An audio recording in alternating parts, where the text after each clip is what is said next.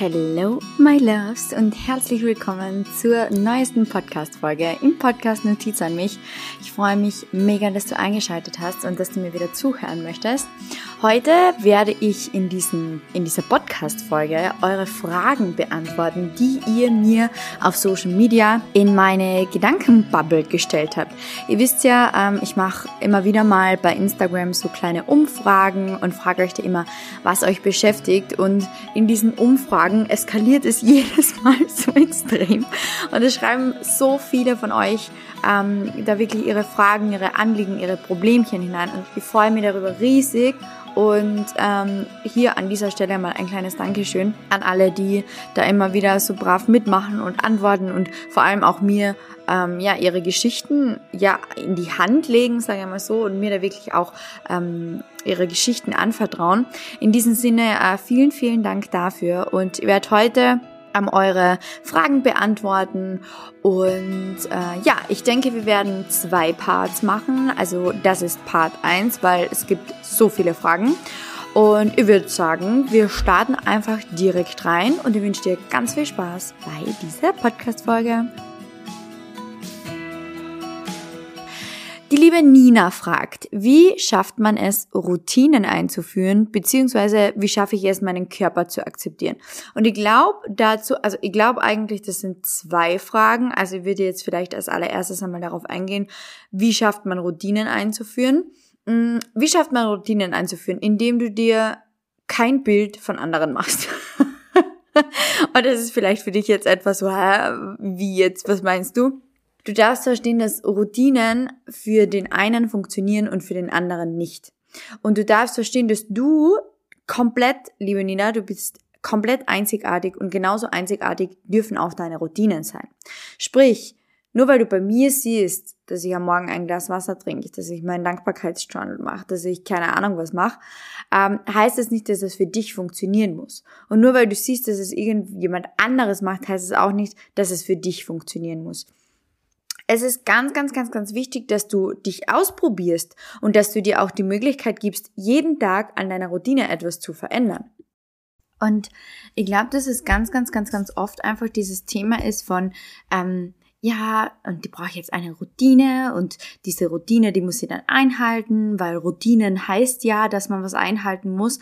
Und da, da sind wir genau bei diesem Thema, sobald du muss in einem Satz irgendwie erwähnst oder sobald du das Gefühl hast, dass du deine Routinen machen musst, machst du sie nicht mehr aus der Freude und machst du sie nicht mehr aus dem Herzen für dich heraus, sondern du zwingst dich selbst dazu. Und das hat absolut keinen Sinn. Das soll dir Spaß machen. Weißt du, ähm, ich verstehe das total. Ich habe früher auch äh, einfach geschaut, wie jeder andere das macht und habe es dann einfach auch äh, mehr oder weniger so äh, versucht nachzumachen und zu kopieren. Hat aber nicht funktioniert, weil ich halt einzigartig bin und weil ich einzigartige Routinen brauche. Und deswegen, ich finde es cool, wenn du dir zum Beispiel Inspo suchst, wenn du schaust, okay, wie kann ich was machen und einfach ausprobieren, indem du dich einfach ausprobierst. Und ja, man sagt, es braucht so circa 60 Tage, bis eine neue ähm, Routine zu deiner Gewohnheit wird und bis sich das wirklich in deinen Kopf eingegliedert hat, etc. Also ja, es ist cool, wenn du vielleicht einfach über einen längeren Zeitraum Dinge ausprobierst und immer wieder neu versuchst und immer wieder startest damit. Aber bitte versuch nicht krampfhaft irgendeine Routine runterzureißen, auf die du eigentlich gar keinen Bock hast. Weißt du, es ist auch wichtig, dass du verstehst, diese Routine, die du hast oder die du haben möchtest, die soll dir ja dienen. So, und ähm, was, was dient es dir, wenn dir deine Routine keine Freude macht? Absolut gar nichts. Du wirst sie immer nur zwingen und dann hast du automatisch eine negative Verknüpfung wieder. Und wenn du sie dann einmal nicht machst, dann verstärkst du wieder diesen Glaubenssatz von, boah, ja super, ich hab's wieder nicht gemacht. Weißt du? Deswegen probier dich da aus, versuch über einen längeren Zeitraum Dinge auszuprobieren, aber jeden Tag verschiedene Dinge zu probieren und du wirst merken, was dir Freude bereitet. Und journal da auch einmal aus, was bedeutet Freude für dich? Was, was machst du wirklich aus deiner Freude heraus und welche Routine und Anführungszeichen kannst du aus deiner Freude heraus kreieren. Du kannst ja mal schauen, was genau soll das Ziel dessen sein von dem, was du jetzt die ganze Zeit versuchst, was aber nicht funktioniert. Und vielleicht kannst du dieses Ziel ja auch anders erreichen. Und dann hast du auch noch gefragt, wie schaffe ich es, meinen Körper zu akzeptieren? Da würde ich dich einfach bitten, ähm, die Podcast-Folge anzuhören. Ähm, ich, ich, ich, verlinke sie in den Show Notes. Ähm, und zwar diese Podcast-Folge mit ähm, irgendwas mit Erkenntnis. Ich weiß es jetzt nicht ganz genau. Ich verlinke sie euch in der Podcast-Folge, äh, in der, in den Show Notes. Und zwar geht es in dieser Erkenntnis, äh, Erkenntnis eben darum, wie du deinen Körper akzeptieren darfst. Da würde ich dir einfach bitten, dass du dir gerne diese Podcast-Folge anhörst. Okay. Die, ähm, also sie hat jetzt keinen Namen, ihr, ihr, ihr Vorname ist der Miss, also ich möchte jetzt nicht irgendwie ähm, privat diese ganzen Namen und Instagram-Namen erwähnen. Also von ihm her, ähm, die liebe Miss hat gefragt, für einen Job in eine andere Stadt ziehen, obwohl privat alles passt. Mm, kannst du machen, wenn du magst, kannst du auch nicht machen, wenn du nicht magst. Bitte schaut da wirklich, ähm, dass ihr in euch die Antwort findet. Es ist so wichtig, ihr weiß, ähm, dass ihr gerne bei solchen Fragenrunden mitmacht, um einfach Inspo zu bekommen und versteht es total. Aber wie gesagt, auch du bist wieder einzigartig und auch du ähm, gehst wieder ganz, ganz, ganz, ganz anders um als jeder andere mit dieser Situation. Weißt du, vielleicht macht dir das gar nichts, irgendwie weiter von deinem Freund entfernt zu sein. Und da darfst du einfach schauen, welche Werte hast du, was sind deine größten Werte in deinem Leben und wie kannst du das mit deinen Werten vereinbaren. Wenn du jetzt sagst, okay, mein größter Wert ist Liebe, Familie, ähm, Zweisamkeit, eng beieinander sein, dann wird es vielleicht eher ein bisschen schwierig für einen Job in eine andere Stadt zu ziehen. Wenn du jetzt aber eher sagst, okay, meine Werte sind Freiraum, meine Werte sind Geld, meine Werte sind äh, Wohlstand, meine Werte sind Erfolg, dann wird es für dich eher viel weniger wahrscheinlich das Problem werden, für einen Job in eine andere Stadt zu ziehen, äh, weil du, weil das einfach für dich Priorität hat. Und da darfst du auch einfach schauen, was hat gerade für dich Priorität? Was ist, welche Entscheidung musst du treffen, um den Ziel, das du hast, näher zu kommen? Und welche Ziele hast du überhaupt? So, da darfst du dir ganz klar für dich selbst werden. Welche Ziele hast du? Welche Werte hast du? Und anhand denen würde ich ähm, die Entscheidung treffen. Beziehungsweise, was du auch nochmal schauen darfst, ist, was hast du als allererstes gefühlt, als du von dieser Möglichkeit erfahren hast? Ähm, die liebe Ali fragt, mein Partner hat Schwierigkeiten dabei, ehrlich zu sein. Was kann ich tun? Ähm, du kannst ihm einen Safe Space bieten, so dass er auch wirklich ehrlich sein kann und ganz, ganz, ganz, ganz ehrlich über seine, Kommun äh, über seine Gefühle kommunizieren kann. Ich glaube, da darf man auch unterscheiden, was bedeutet es, ehrlich zu sein. Bedeutet es, er lügt dich an und schreibt mit anderen Frauen oder whatever, dann darfst du dir Gedanken machen, okay, Self-Love, Selbstwert, emotionale Abhängigkeit etc. Wenn es aber darum geht, dass er vielleicht nicht ehrlich sagen kann, wie er sich gerade fühlt oder nicht ehrlich sagen kann, dass er eine Entscheidung scheiße findet oder dass er das anders machen würde oder wie auch immer und einfach nicht ehrlich kommunizieren kann, was gerade sich in seinem Inneren befindet, dann ist es wichtig, dass du als Partner ihm den Safe Space gibst, dass du auch wirklich sagst, hey, du darfst deine Wahrheit kommunizieren. Weil vielleicht hat er gelernt, dass er seine Wahrheit nicht kommunizieren darf, dass er nicht gut ist, so wie er ist, ähm, dass seine Wahrheit nie die richtige Wahrheit ist, dass das, was er sagt, überhaupt nichts wert hat, dass es nicht zählt, etc. Also da darf man auch schauen, um was geht es da genau bei diesem Ehrlichsein. Natürlich ist es immer schwierig in, in äh, Fragestickern äh, da eine gute Antwort jetzt drauf zu haben, weil er nicht genau tiefer weiß, um was es geht. Aber wie gesagt, da darfst du unterscheiden, geht es um, ich lüge dich an zu meinem eigenen Vorteil, weil dann darfst du schauen, hey, ähm, welchen Selbstwert hast du und bist du vielleicht emotional abhängig von ihm und darfst dich aus dieser Beziehung lösen? Oder geht es darum, dass er schon ehrlich zu dir sein möchte, aber sich nicht traut, weil er ähm, ja einfach vielleicht gelernt hat, dass seine Wahrheit nicht die richtige Wahrheit ist. Und da könnt ähm, ja super einfach eine tolle Kommunikation führen, auch einfach nochmal in die Kommunikation gehen, dass hey, Du bist willkommen, du darfst in einer vollen Gänze da sein. Äh, du bist 100%, ich bin 100% in dieser Partnerschaft. Du darfst sagen, was dir auf dem Herzen liegt. Ähm, ich versuche das nicht im falschen Hals zu bekommen, whatever. Also da darf man an sich miteinander ganz, ganz, ganz, ganz viel kommunizieren und arbeiten. Also Kommunikation ist K bei ähm, Ehrlichkeit. Genau. Ähm, die liebe Clarissa fragt, Liebe oder Gewohnheit, wie merke ich den Unterschied? Wie merke ich den Unterschied? Das ist eine sehr gute Frage. Mm, ich würde sagen, dass Liebe wirklich diese tiefe Connection ist von, hey, ich, ich fühle mich einfach zu Hause bei dieser Person. Weißt du, ähm, ich glaube, dass wir gerne hätten, dass es oft so diese Schmetterlinge noch da sind, dieses Aufgeregte noch da ist, aber genau das ist oft zu so toxisch.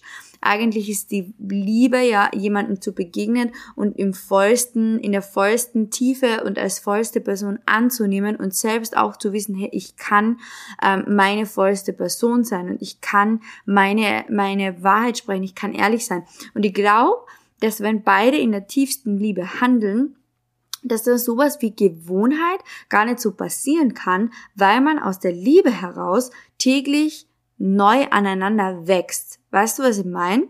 Also vielleicht dürft ihr da einfach mal schauen, was bedeutet für dich Gewohnheit, was bedeutet für dich Liebe, welche Werte hast du und was glaubst du überhaupt, was Gewohnheit bei euch ist, weil natürlich spielt sich das irgendwann ein, dass was nicht beide arbeiten und der Partner kommt dann von der Arbeit nach Hause und dann isst man und wie auch immer. Aber ich glaube, dass es ganz, ganz oft darum geht, dass einfach diese Langeweile in einer Beziehung nicht stattfindet. Und diese Langeweile findet dann statt, wenn beide Partner ähm, nichts aus ihrem Leben machen. Die Langeweile kommt dann, wenn beide ihrem Gehirn nichts mehr geben, sich weiterzuentwickeln. Wenn beide dann einfach nur noch auf dem Sofa liegen, prokrastinieren und nicht miteinander reden etc. Und da dürft ihr einmal schauen, wie könnt ihr eure Partnerschaft wieder aufpeppen und wie könnt ihr vor allem auch euch beide gegenseitig dazu pushen, sich zu entwickeln. Also vielleicht kocht ihr mal gemeinsam ein neues Rezept oder stellt euch mal, holt irgendein so ein Kartenset, wo ähm, so Fragen aufgelistet sind und dass du auch wirklich schaust, dass ihr euch jeden Tag miteinander weiterentwickeln könnt, weil genau das ist das, was Beziehungen nährt. Gewohnheit ist etwas, was Menschen, hm, ich sage mal, ja, also kennen Sie dieses Burnout? Und genau dieses, es gibt auch dieses Gegenteil von Burnout, nämlich Bored Out.